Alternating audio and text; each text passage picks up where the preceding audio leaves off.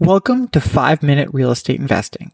Each day, we'll share one specific tip for active real estate investors or passive LPs in 5 minutes or less. Here's your host, Sean O'Dowd, Managing Director of Scholastic Capital. Good morning. Happy January 23rd, 2024.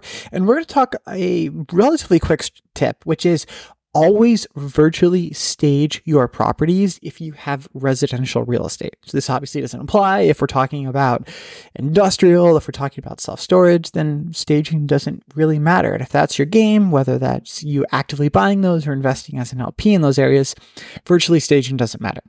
However, if you buy residential real estate, single family, multifamily, whatever it might be, absolutely 100% make sure to virtually stage your photos.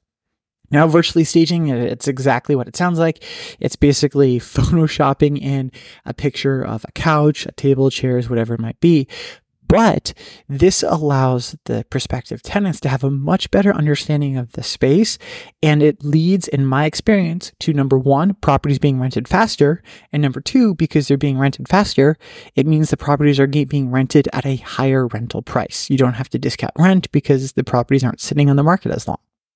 And now on the virtually staging side as well, you can find somebody on Fiverr who can do this for literally 10, 15 bucks per property. It's not a ton of money that we're talking about here. So if we're talking about a five, $10 investment that you can also reuse, by the way, because you can keep these photos and just go back to them every, uh, every time you need to actually get the property re-rented. It's a really small investment for a very high ROI to get these properties rented quickly.